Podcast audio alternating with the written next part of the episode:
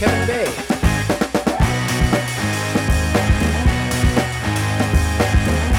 Gonna kind of launch right into things right now because every week seems to be getting nuttier and nuttier.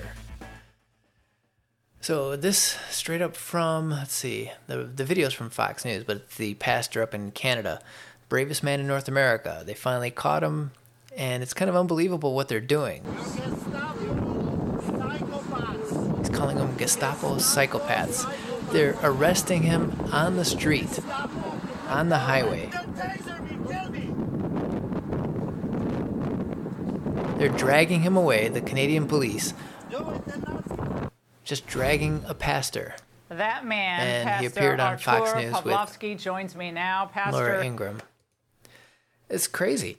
I blogged about him over the past few weeks, and everybody else has as well, where the armed police meet him at his church door. And he screams at them, calling them Nazi Gestapo, which really, that's what they are. You didn't think that we would make it to another time where police would be shuttering a church under the guise of public safety and health with COVID-19 and the coronavirus.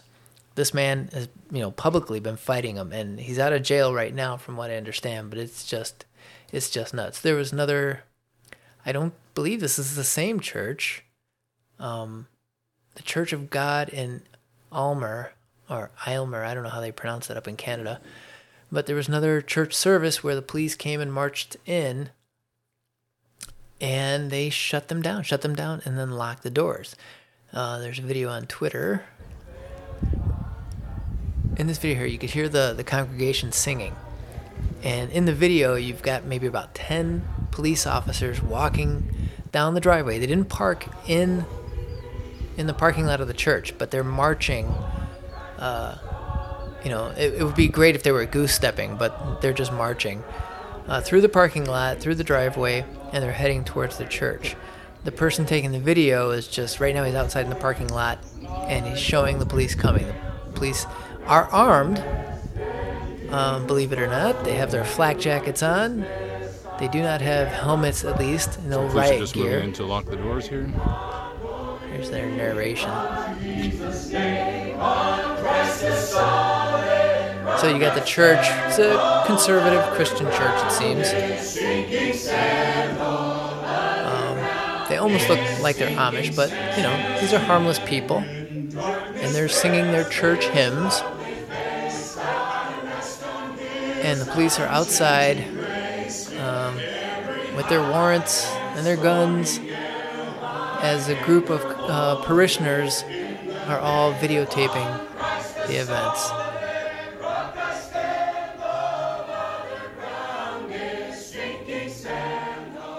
It's all kind of crazy to think that this is Canada. So here, let's see, we'll forward the video a little bit. You got the pastor saying that he's going to be praying for the police, saying that they don't know what they're doing. Obviously they don't. These are supposed to be members of the community. You're supposed to have religious freedom in Canada. Here's the police officer. Court order here today requiring the sheriff, that's me, the assistance of the police to vacate everyone from the building, and we will be locking the building. I ask for your respectful assistance in this, and everyone leave, please, in an order. Now, it was peaceful. Nobody raised a hand. Nobody really protested anything. It was all verbal by the pastor. But yet they're in the church with bulletproof vests on and guns in order to shut down a church service. So everybody moved out, left the building peacefully.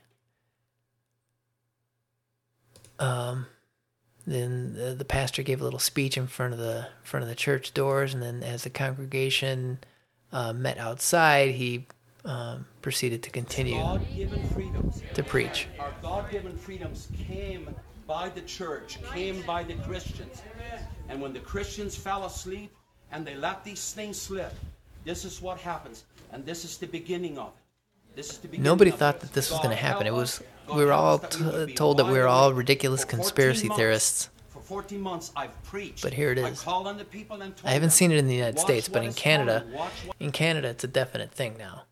So they are shutting down churches, they are locking the doors in the name of public health.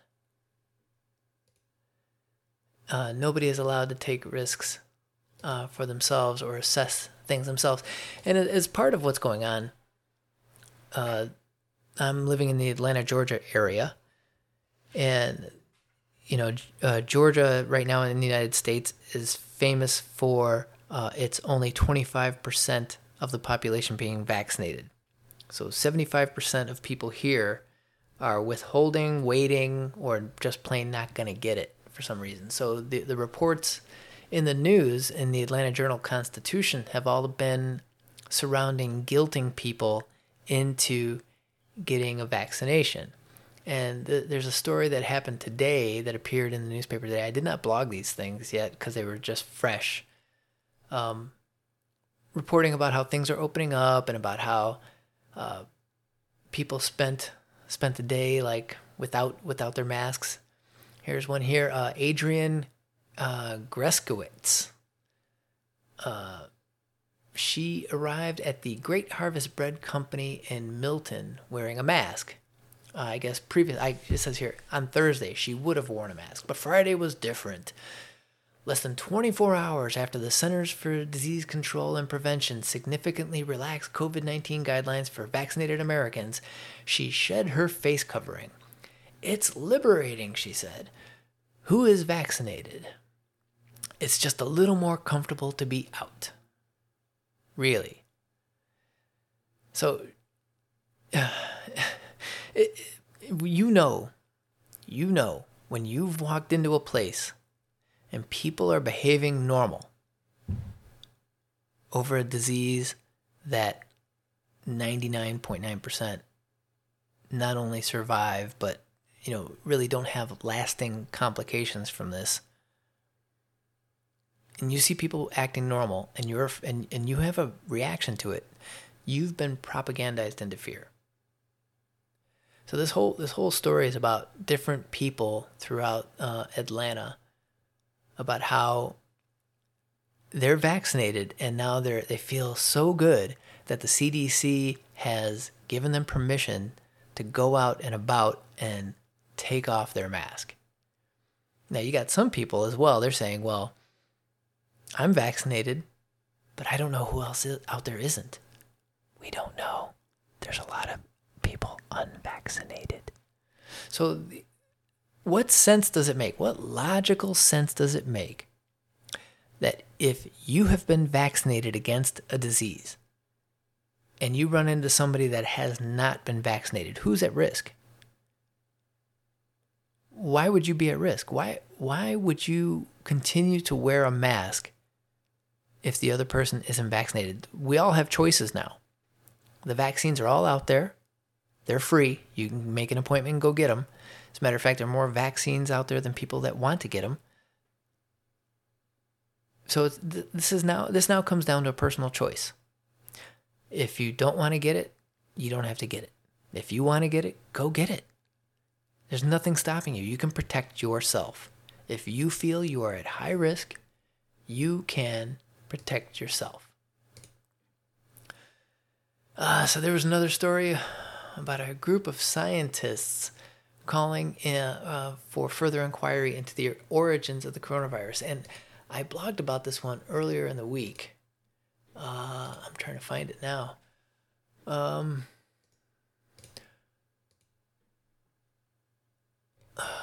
Let's see. I can't remember now where the heck it was, but yeah, there was an article on Medium, and that one covered. Oh wow! I blogged more than I thought I did.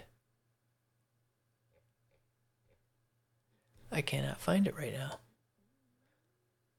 But I remember it was an article on Medium, and it went through in great detail, whether or not the coronavirus was created in a lab or just found in nature. Where the heck is it? I can't believe I can't find it. I know I blocked it. Anyway. So this is reported in the New York Times, so hopefully there's something happening there. If the New York Times is jumping in on this bandwagon, something has to be up, because they've been so pro-WHO and so pro-nothing to see here. This is something that moved from a bat to people, that it's kind of surprising. So 18 scientists stated Thursday in a letter published in the journal Science that there's not enough evidence to decide whether a natural origin or accidental laboratory leak caused the pandemic. And that's true. And the Medium article did say that, there is no definitive proof one way or the other.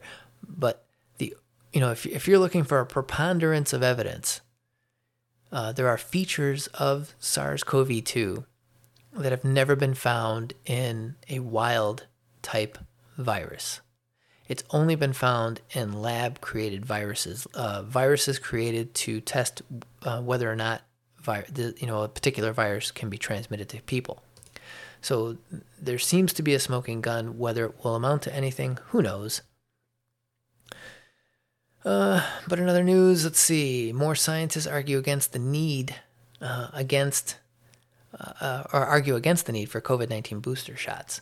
So in interviews with Reuters, this is from Yahoo Finance, more than a dozen influential infectious disease and vaccine development experts said there's a growing evidence that a first round of global vaccinations may offer enduring protection against the coronavirus and its most worrisome variants discovered to date. Some of these scientists expressed concern that public expectations around COVID-19 boosters are being set by pharmaceutical executives rather than health specialists. Follow the experts. Although many agreed that preparing for such a need as a precaution was prudent. So they had to sort of cover their ass with that one.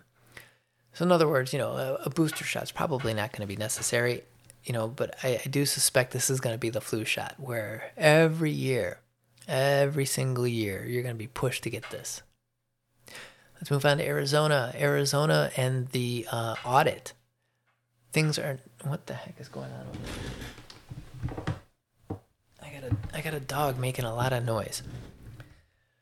So I do this podcast in my office, my home office, and I keep the door closed. I got 3 dogs in here, because if they hear stuff outside, then they're going to go running around and maybe barking. So I try to keep it as quiet as possible. But my Labrador is, for some reason, either having a dream or twitching uncontrollably down there. Anyway, the Arizona audit. It's possible that Democrats could be in some trouble if the reporting on this is true so far. The Democrats are refusing to comply with court subpoenas, and there are chain of custody anomalies and database deletions from hard drives, which doesn't sound very good, does it now? So in this article reported by Cheryl Atkinson, that's her name, Atkinson. I can never pronounce her name properly. She says, according to a letter from Karen Fan, president of the Arizona State Senate, sent to the Maricopa Board of Supervisors, the county continues to flout valid legislative subpoenas, refusing to hand over virtual images of routers. The county also has allegedly failed to provide the passwords necessary to access vote tabulation devices for the audit. A second issue flagged by the audit has to do with anomalies in chain of custody process for ballots. The letter says the country has yet to provide chain of custody documentation. Bags for storing the ballots were not sealed, batch dividers are missing, and ballot boxes were sealed with regular tape rather than tamper-evident seals. The third issue mentioned is the alleged deletion of the entire database directory from the D drive of the machine EMS primary. That would mean subpoena data has been removed. According to the audit, there is no evidence that the main database for all election-related data for the 2020 general election has been moved. has been removed. So there's some definite problems. Whether or not this amounts to anything, who knows, but it's just interesting nonetheless.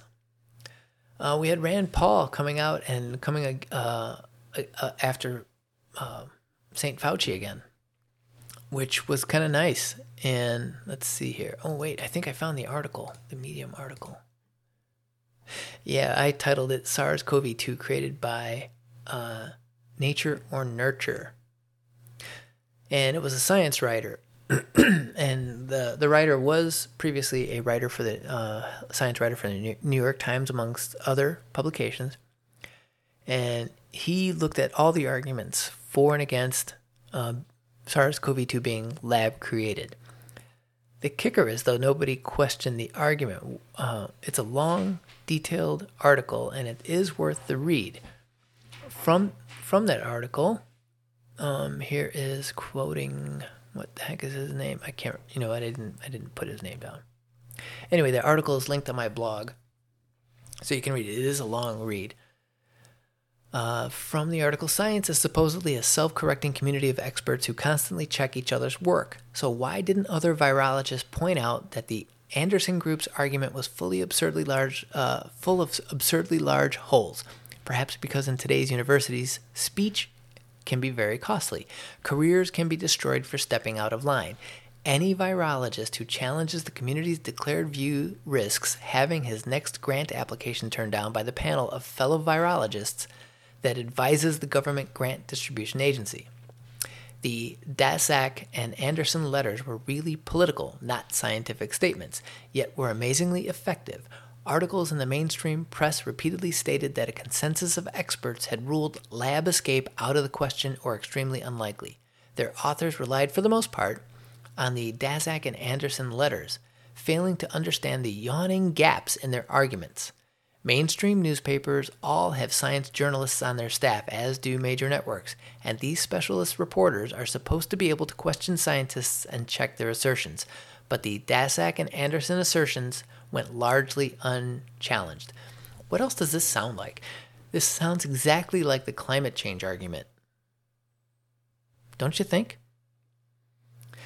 You know, there are scientists out there that challenge the premise of the man-made climate change argument. Some of them do admit that, you know, the Earth is getting warmer, but they say that there is not enough evidence as to whether or not man is responsible, and they also say they do not know if, in fact, it is a bad thing. But it's difficult to get that kind of news out there. It's just flooded with the other climate change is going to end the world. We need to stop it now. Shut down all economic activity, which is also very similar to SARS-CoV-2 and COVID, the COVID mass hysteria. So, you know, if you're not allowed to question anything, what do we have? If you're not allowed to be skeptical and try to get down to the root cause, or maybe you have a different idea or you have different evidence, if nobody's willing to look at it, you know, what's happening to us? So if the heading back to COVID, if the SARS-CoV-2 virus was created in a lab, it may be that the American taxpayer funded it. How does that make you feel? And then I'll go back to the Rand Paul video, because that's what this is about. In the Medium article, this author says, by a strange twist in the story, a scientist's work was funded by the NIAID, too many acronyms, the National Institute of Allergy and Infectious Diseases, and it's part of the NIH. And grant proposals funded her work, which are a matter of public record, specifically what she planned to do with the money. I'm sorry, specify exactly what she planned to do with the money. The grants were assigned to the prime contractor, Dr. Daszak of the EcoHealth Alliance. He also helped with the investigation as to whether or not this was lab created, so there's a conflict of interest. And he subcontracted them to a Dr. Xi. The Dr. Xi is this doctor in China that is the chief person, I guess, that controls their coronavirus research. Here are extracts from the grants for fiscal years 2018 and 2019. COV stands for coronavirus, and S for protein, which refers to the virus's spike. Test predictions of COV interspecies transmission. Predictive models of host range will be tested experimentally using reverse genetics, pseudovirus and receptor building assays, and virus infection experiments across a range of cell cultures from different species and humanized mice. We will use S-protein sequence data, infectious clone technology, in vitro and in vivo infection experiments, and analysis of receptor binding to test the hypothesis that percentage divergence thresholds in S-protein sequences predict spillover potential. He says, what this means in non-technical language is that Dr. Xi set out to create novel coronaviruses with the highest possible infectivity for human cells. Her plan was to take genes that coded for spike proteins possessing a variety of measured affinities for human cells ranging from high to low. She would insert these spike genes one by one into the backbone of a number of viral genomes, reverse genetics and infectious clone technology, creating a series of chimeric viruses. These chimeric viruses would then be tested for their ability to attack human cell cultures and humanized mice. And this information would help predict the likelihood of spillover, the jump of a coronavirus from bats to people. So China's leading expert on bat viruses was funded by the NIH, quite possibly. But we can't investigate whether or not the virus came from her lab, Dr. Xi's lab, because her records are sealed. So the now infamous lab in Wuhan, they studied these viruses in their lab, and their safety precautions were a joke. This is also from the article. Before 2020, the rules followed by virologists in China and elsewhere required that experiments with the SARS-1 and MERS viruses be conducted in BSL-3 conditions. And I forgot what BSL stand for. I think it's biosafety level. So biosafety level 3 conditions. But all other bat coronaviruses could be studied in BSL-2. So these are, the higher the number, the higher the protection level. This is one level down from BSL-3.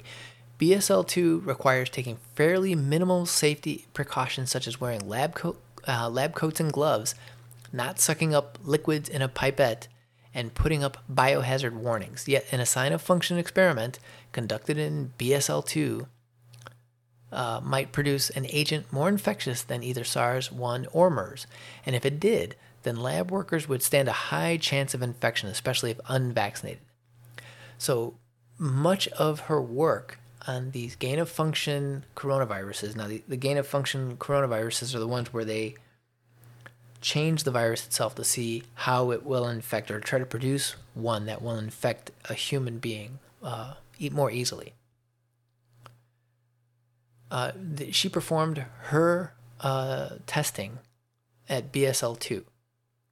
And according to this author, BSL-2, it would pose an unacceptably high risk of infection because the standard of safety, the biosafety level of BSL-2 is equivalent to the standards used in a U.S. dentist's office. So isn't that funny? They're conducting experiments in a lab of highly infectious diseases where they're not really taking any precautions. They're not wearing, bunny suits. They're not working in clean rooms. They just have simple mask, simple glove, some lab coats, so they could easily get infected. Oh, and I don't understand why they talk about vaccination, because vaccines didn't exist at the time for these things, but that's neither here nor there.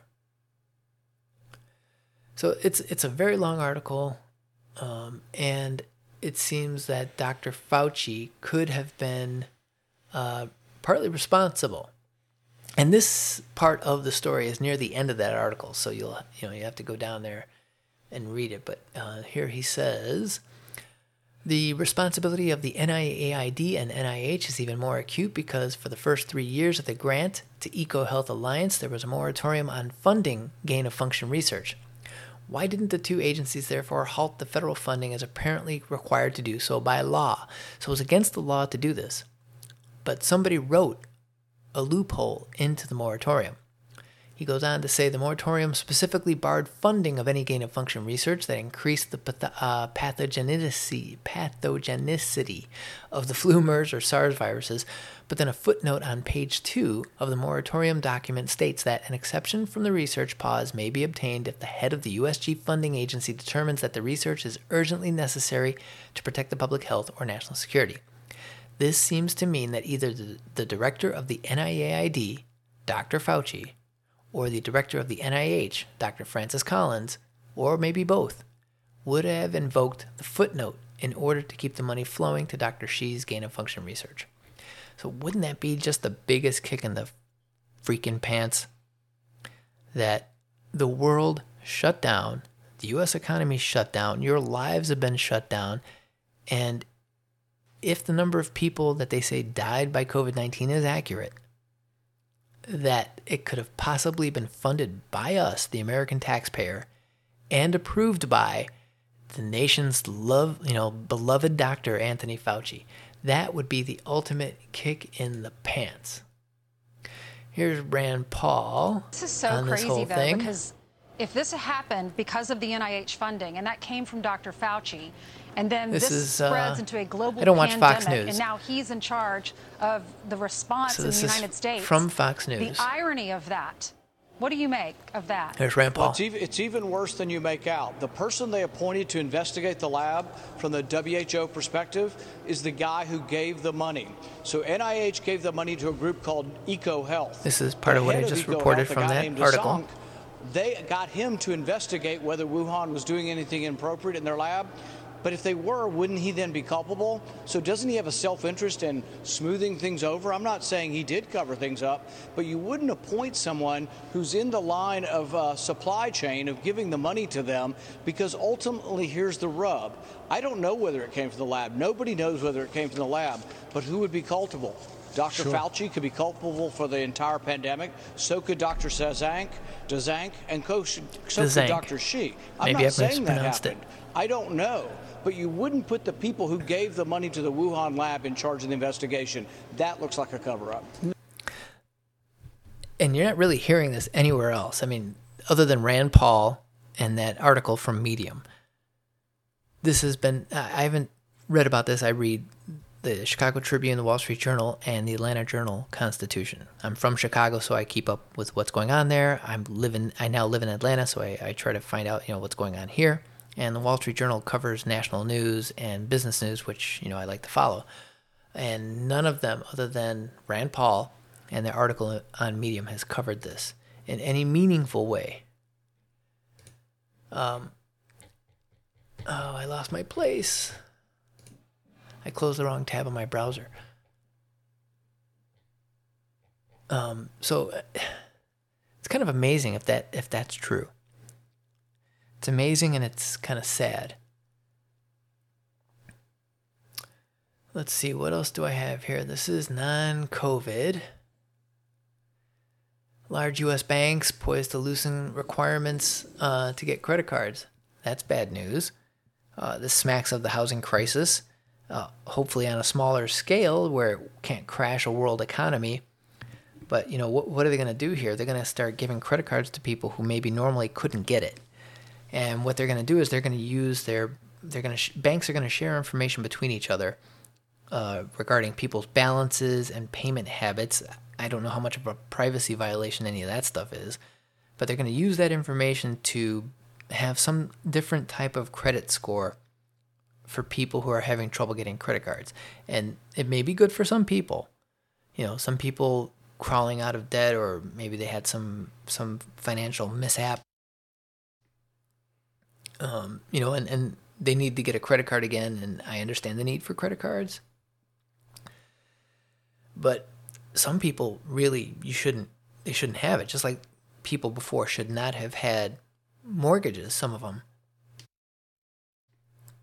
They had mortgages on houses where they were getting a mortgage that was like somewhere in, 90 to 95%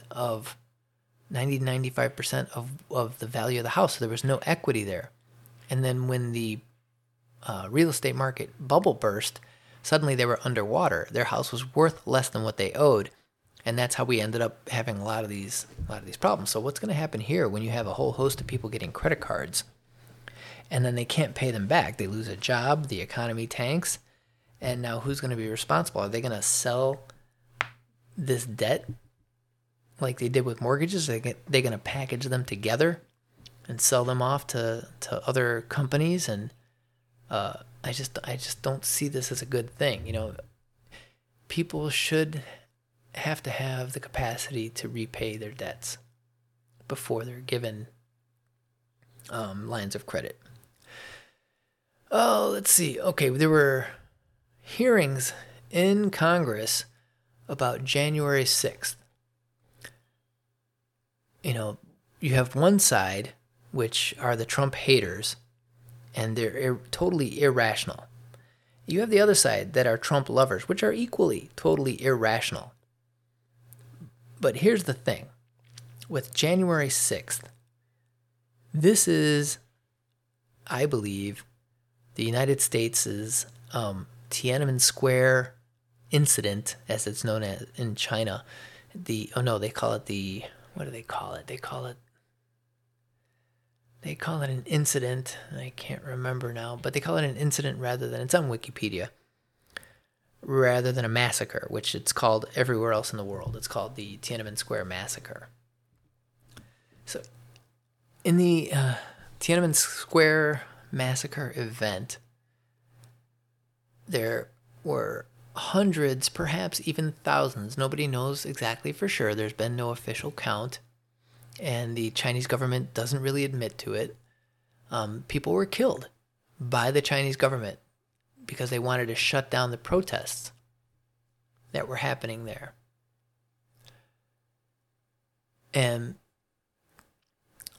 the Chinese government basically shut down all media and produced an official narrative of what happened. And they would not deviate. They did not allow anybody to report it as anything other than that. There were journalists that were fired. There were journalists that were jailed. They removed images, videos, articles from the web, or they've blocked it in China, using the Great Wall of China. So in China, the Tiananmen Square massacre that the rest of the world knows never happened. So this is a case where something did happen, but they are using the media to their advantage to say it never happened. Now, in our case, with January 6th, we're being told by the media, we're being told by the Democrats or the Trump haters out there, that January 6th was an armed insurrection, that the government was trying to be overthrown, that it was a bloody and deadly coup attempt. This is what we're being told. And this is the farthest thing from the truth. The farthest thing from the truth. I watched it that day. I watched it unfold live on TV. And, I blogged this again. I put the videos back up because, surprisingly, NBC hasn't even taken their video down. There's a video, and it's one of the first ones. And I remember watching this as the people broke through, and there was a camera crew inside already streaming live video. I was watching the PBS NewsHour. And you just see this large group of people walking through the Capitol in between the ropes. They have the area roped off. And I've never heard of an armed insurrection that walked peacefully through ropes, in between the ropes. They didn't even knock them down. They weren't knocking down statues. They weren't tearing paintings off the wall. That's not to say things didn't get out of control with some of the people there. Things definitely got out of control. They shouldn't have been in there in the building in the first place. But regardless, we're being told, and when you hear armed insurrection, when you hear insurrection, when you hear, all this coup attempt baloney, the images in your head are you've got people running around with maybe AR-15s, or even just 9mm handguns, running through the halls of the Capitol and Congress, trying to, find Congress people and hold them hostage. That is not what happened. Let me see if I can get this. Members of the public have not been allowed in the Capitol for the last 9 or 10 months. Because of the pandemic, this has been completely shut down. Right now you can see people on this video. This breach means that there are every single one carrying American flags calmly, and they're even widely spaced, walking between the ropes. They're taking videos with their phones, they're taking selfies, they're taking pictures, and then you have Capitol Police just standing by the side. Your bags are checked, and police do a sweep of what you bring into the Capitol.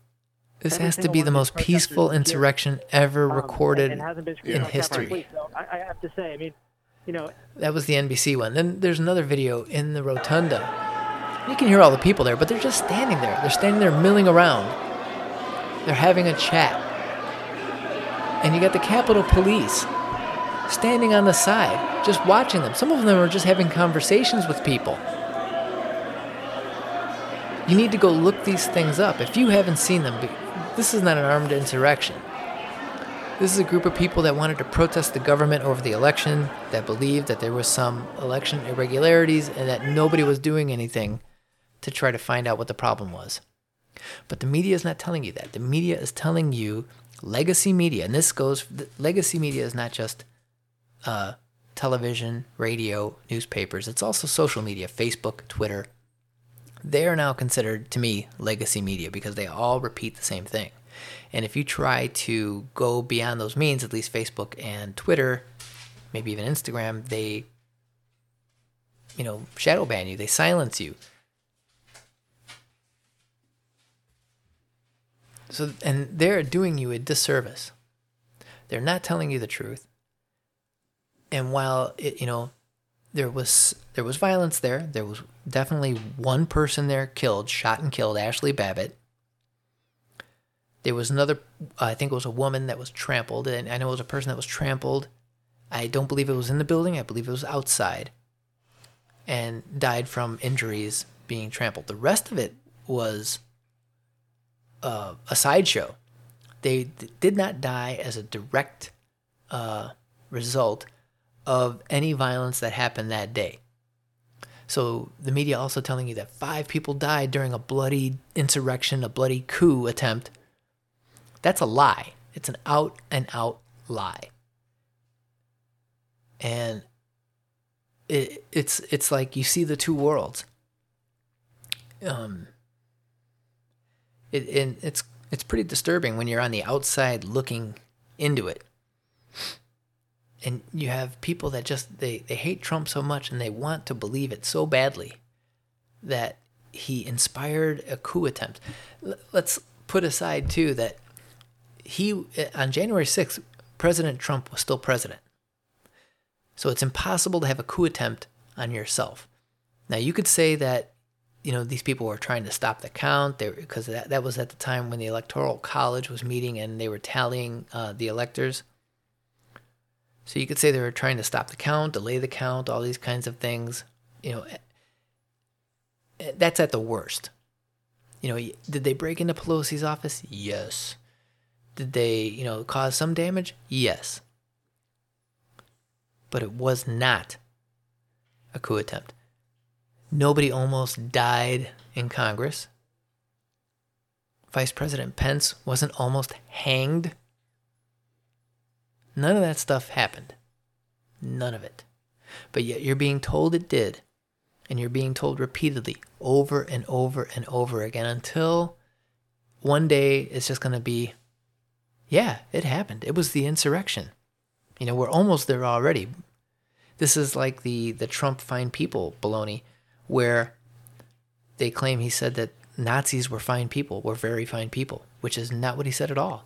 As a matter of fact, he said the exact opposite, but yet you were told from the moment it happened, because they were able to isolate that one soundbite and not give you the full context that people thought it actually happened. And that's the power of the media. Off of that little bit, we have Apple Computer.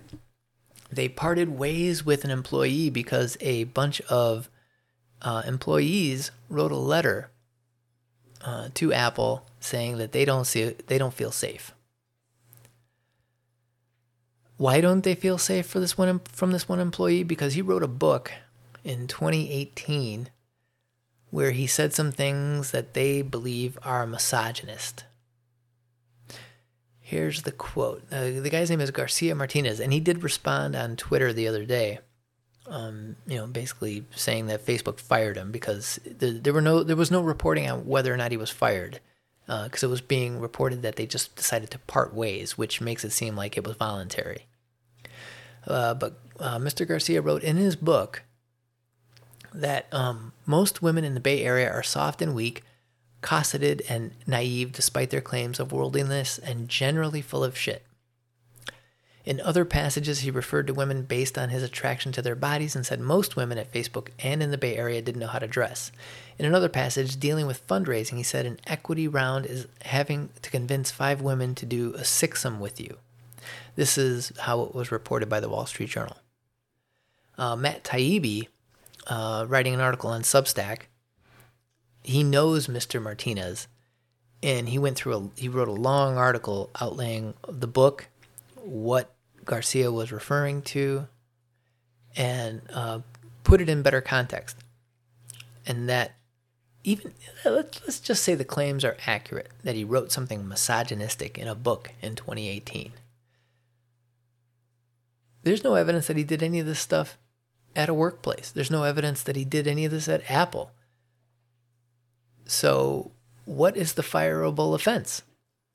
This is Apple just strictly virtue signaling for some reason.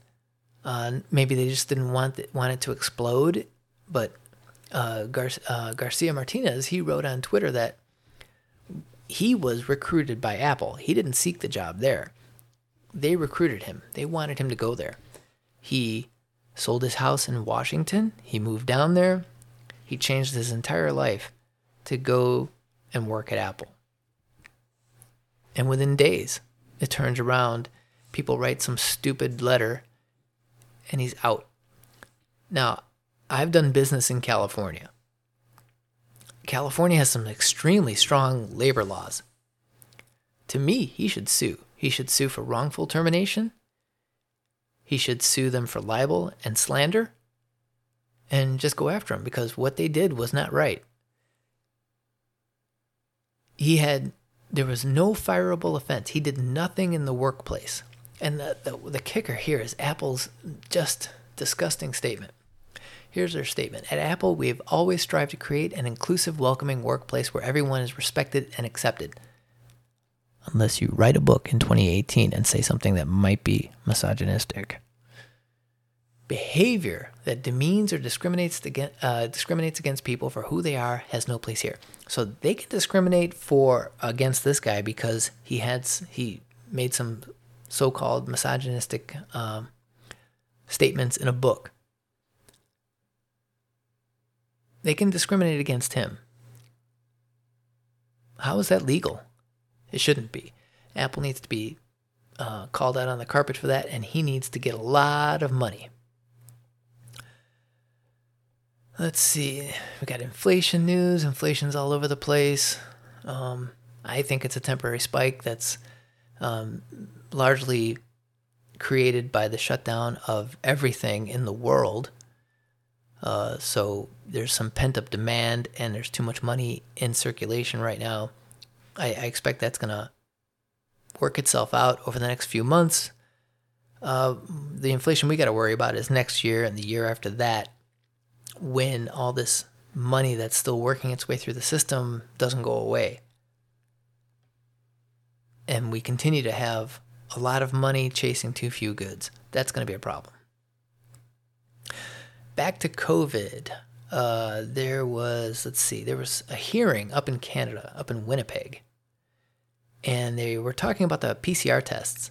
The chief microbiologist up there, chief microbiologist and laboratory specialist Dr. Jared Bullard. He was a witness for the Manitoba government. And when he was questioned under oath, he acknowledged that the PCR tests have significant limitations.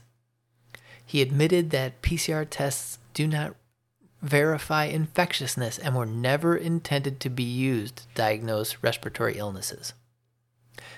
In addition to all of that, he testified that samples tested at a cycle threshold of over 25, at least up in Canada there, produced no viable virus, and samples tested at a cycle threshold of 18 only produced 44% of positive samples. That means that at a lower threshold of cycle threshold with the PCR test of 18, only 56%, or not only, but only 44% tested positive, and 56% majority tested negative. And those people were not considered infectious.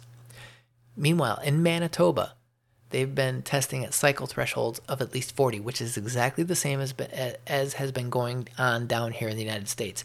So it's impossible to know from the numbers that they give whether or not anybody is infectious at a cycle threshold of 40, 42 that I've seen with the FDA.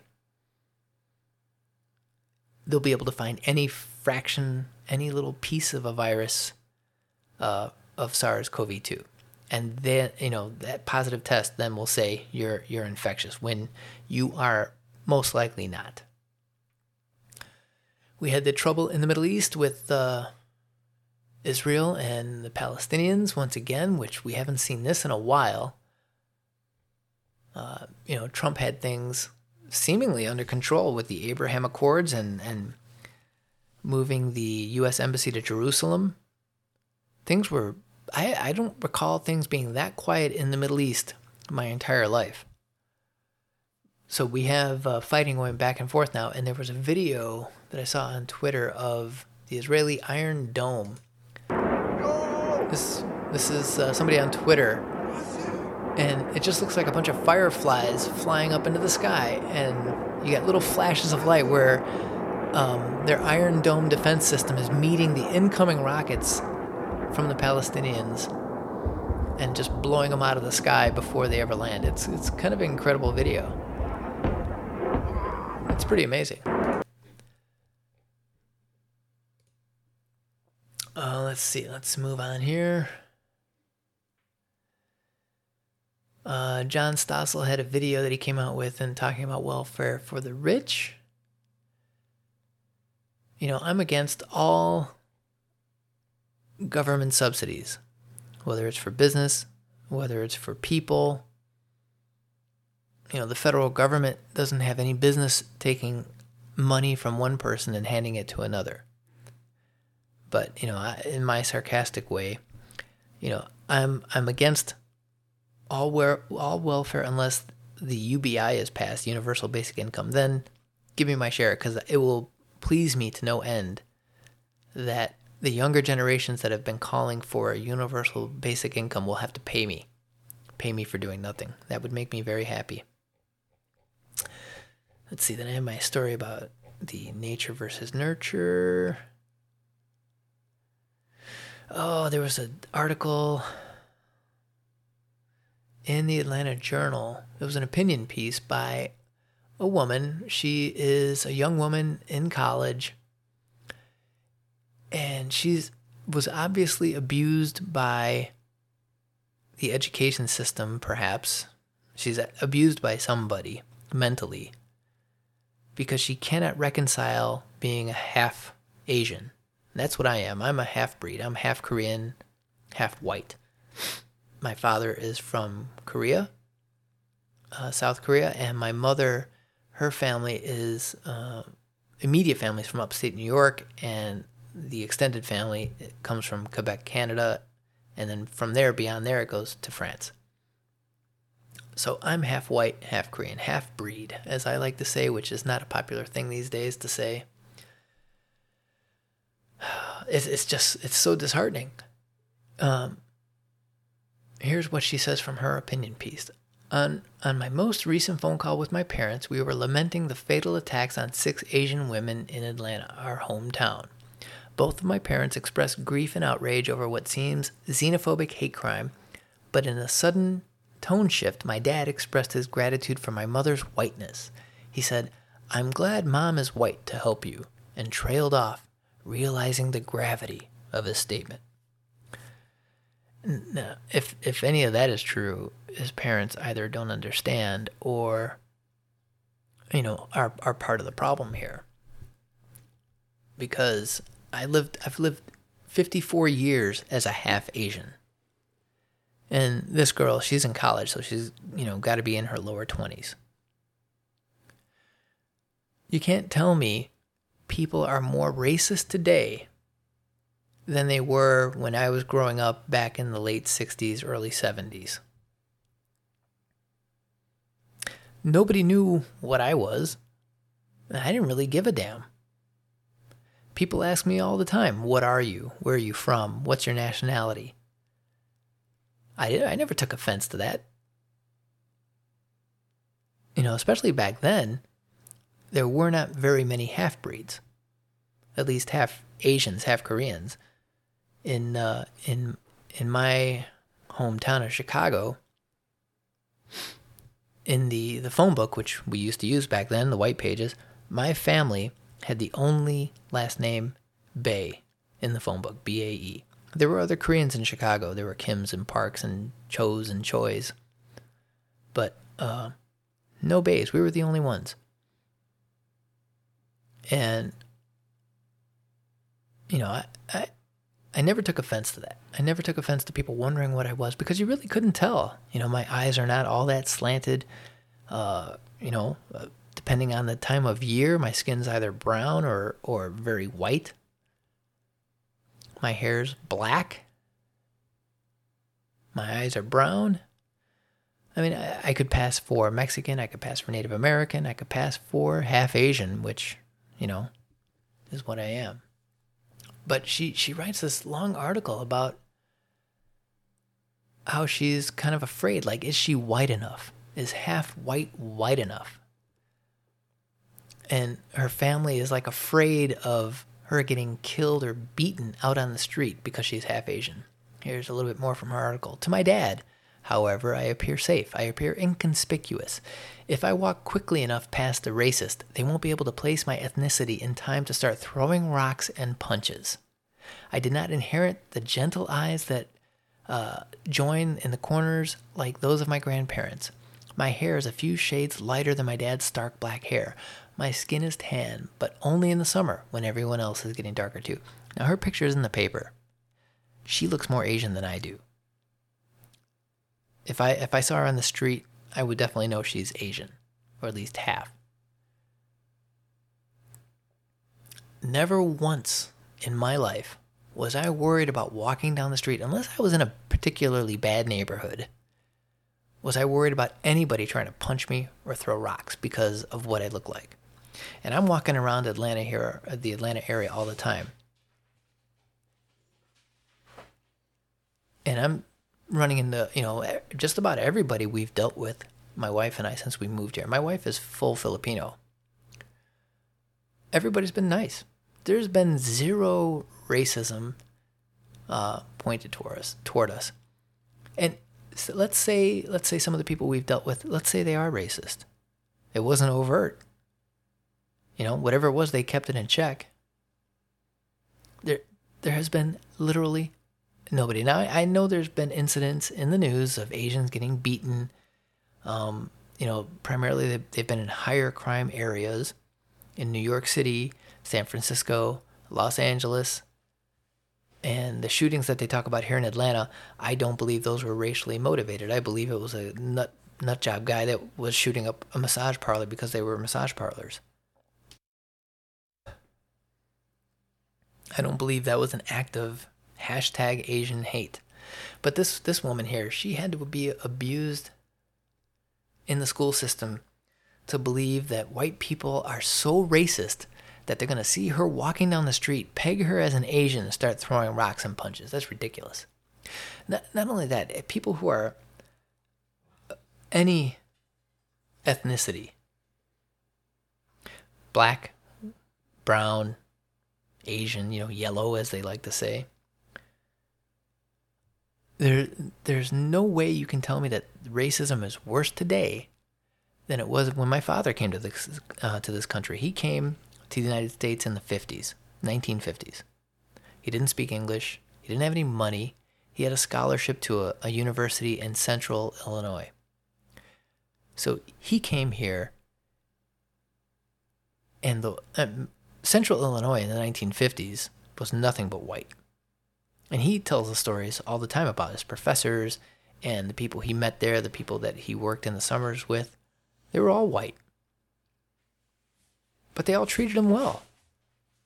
He wasn't getting punched and getting rocks thrown at him then.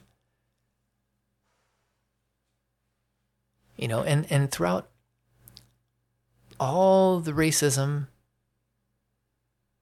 that people like to tout from the 50s on up, it should have been impossible for him to have done anything in this world, because he was being held back and held down by the white man, by the white patriarchy. Okay, he's a man, so I guess he could be part of the patriarchy, just not part of the white part. I don't know if you can hear the click-clack of my dog's nails. He's walking around, but my father, being full Korean, was able to live the American dream. The real American dream. He came from nothing and built it all himself to where he became a multi-millionaire. All using his brain, the sweat of his brow, and his hard work. Anybody who came here after that has far more advantages than he had. This young Asian woman here in Atlanta, I think she's in Marietta, going to college. She's half Japanese. Somehow she feels so oppressed that she feels she can't make it in this world. Now, how is that not abuse? How is that not abuse? She talks about identifying as Asian when people ask her. How about identifying as an American? She also gets the concept of the American melting pot incorrectly. She thinks that the American melting pot exists, as a concept to erase cultural and linguistic differences. Nothing could be farther from the truth there. She's been taught to hate her own country. The idea of the American melting pot is that people from all over the world, from different cultures, different societies, different religions, different everything, can come here and coexist side by side. That doesn't mean you cast anything aside. My father never gave up speaking Korean. I don't speak Korean because my mother's white, so, Korean was never spoken in the home. But my younger brother and sister from my father's second marriage, they grew up speaking Korean.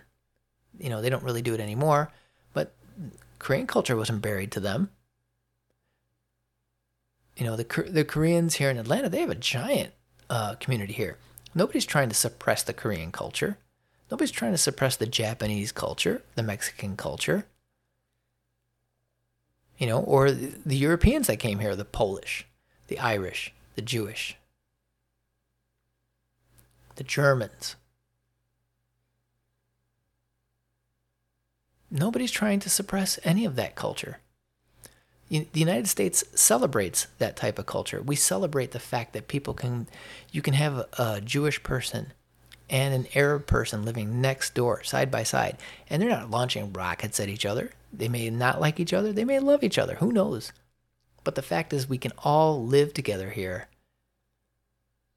So the problems that she feels, to me, were created by the media, and created by the education system here, where they don't teach you properly what the American dream is.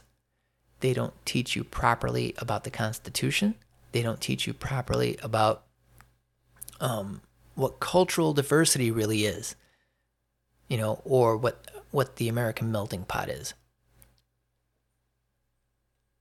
Instead, you're taught that all white people are evil, and they're all trying to suppress you. And that's wrong. That's abuse.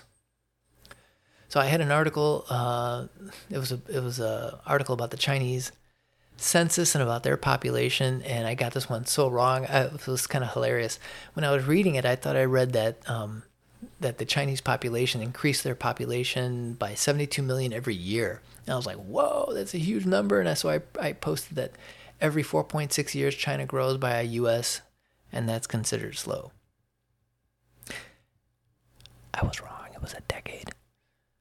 So every 10 years, their population seems to increase by 72 million, and I guess it's slowing down. They had their one child per family policy, and they've dropped that. They want people to have more babies. But still, 72 million people over 10 years. So, you know, they'll replace us every 46 years, not 4.6. But still, that's pretty fast, I think. U.S. only has 330 million people. So, you know, they may not care in China whether or not they can support their social programs because it's a communist nation. There's no such thing as true private property. If the government wants it, they can take it. So I don't know how much that census report really means anything. NPR had a story where, so they reported this without actually reporting it, that COVID-19 lockdowns may be responsible for over 400,000 deaths. The CDC has the number of deaths due to COVID in the U.S. at the time when I blogged this at 578,520. NPR reported on a new study that estimates over 900,000 people died due to COVID. Sort of. From the story, NPR says a new study estimates that the number of people who have died of COVID-19 in the U.S. is more than 900,000, a number 57% higher than official figures. Worldwide, the study authors say that say the COVID-19 death count is nearing 7 million, more than double the reported number of 3.24 million. So how did they get this? They didn't just look at people who died of COVID. They looked at everything else under the sun. Every side death that, you know, could be attributed to something attached to COVID.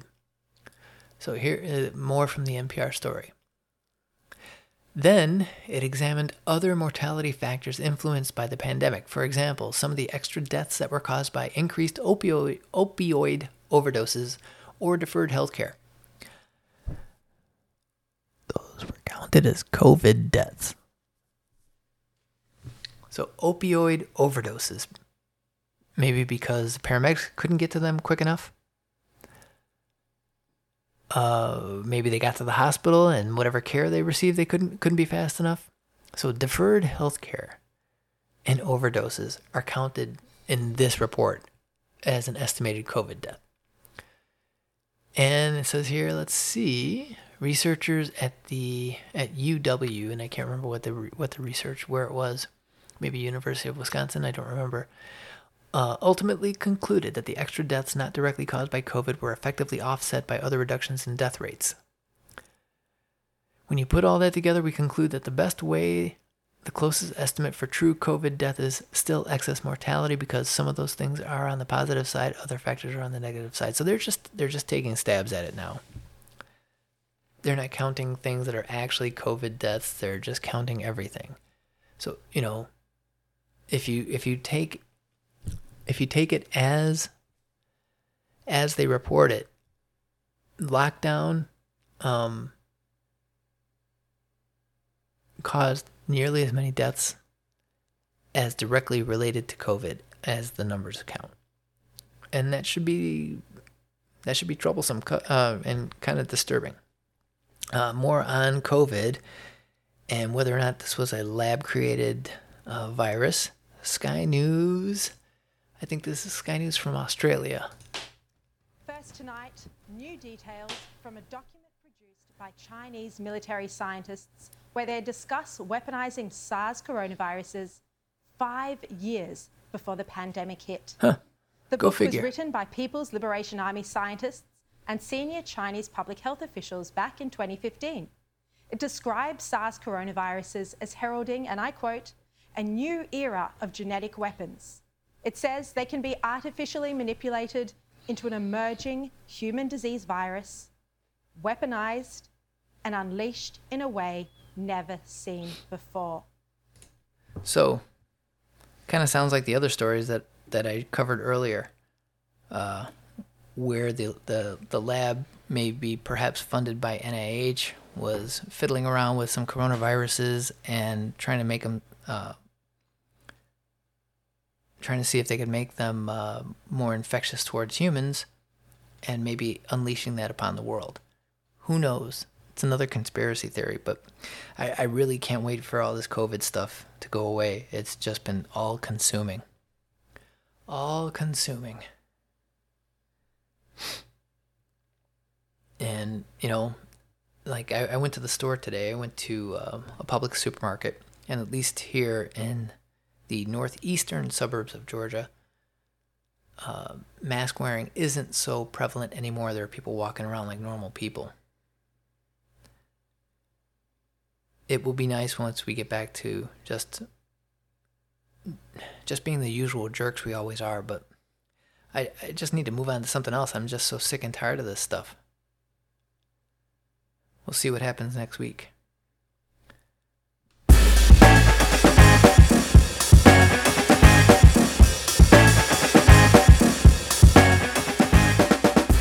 that's all I got.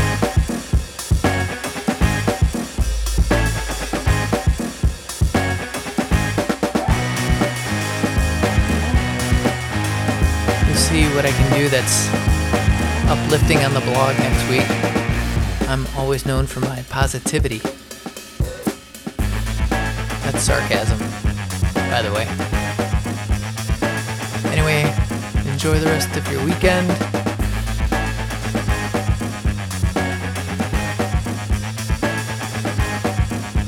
Please let me know if you listen to this podcast. I have no idea if anybody's listening. I'm self-hosting everything, so I don't have any data. I'm sure I do, but I just don't know how to get at it right now. I haven't bothered to figure it out.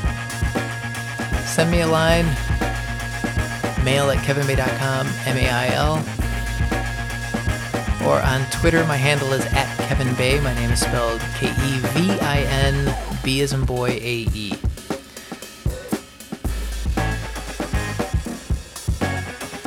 Later on.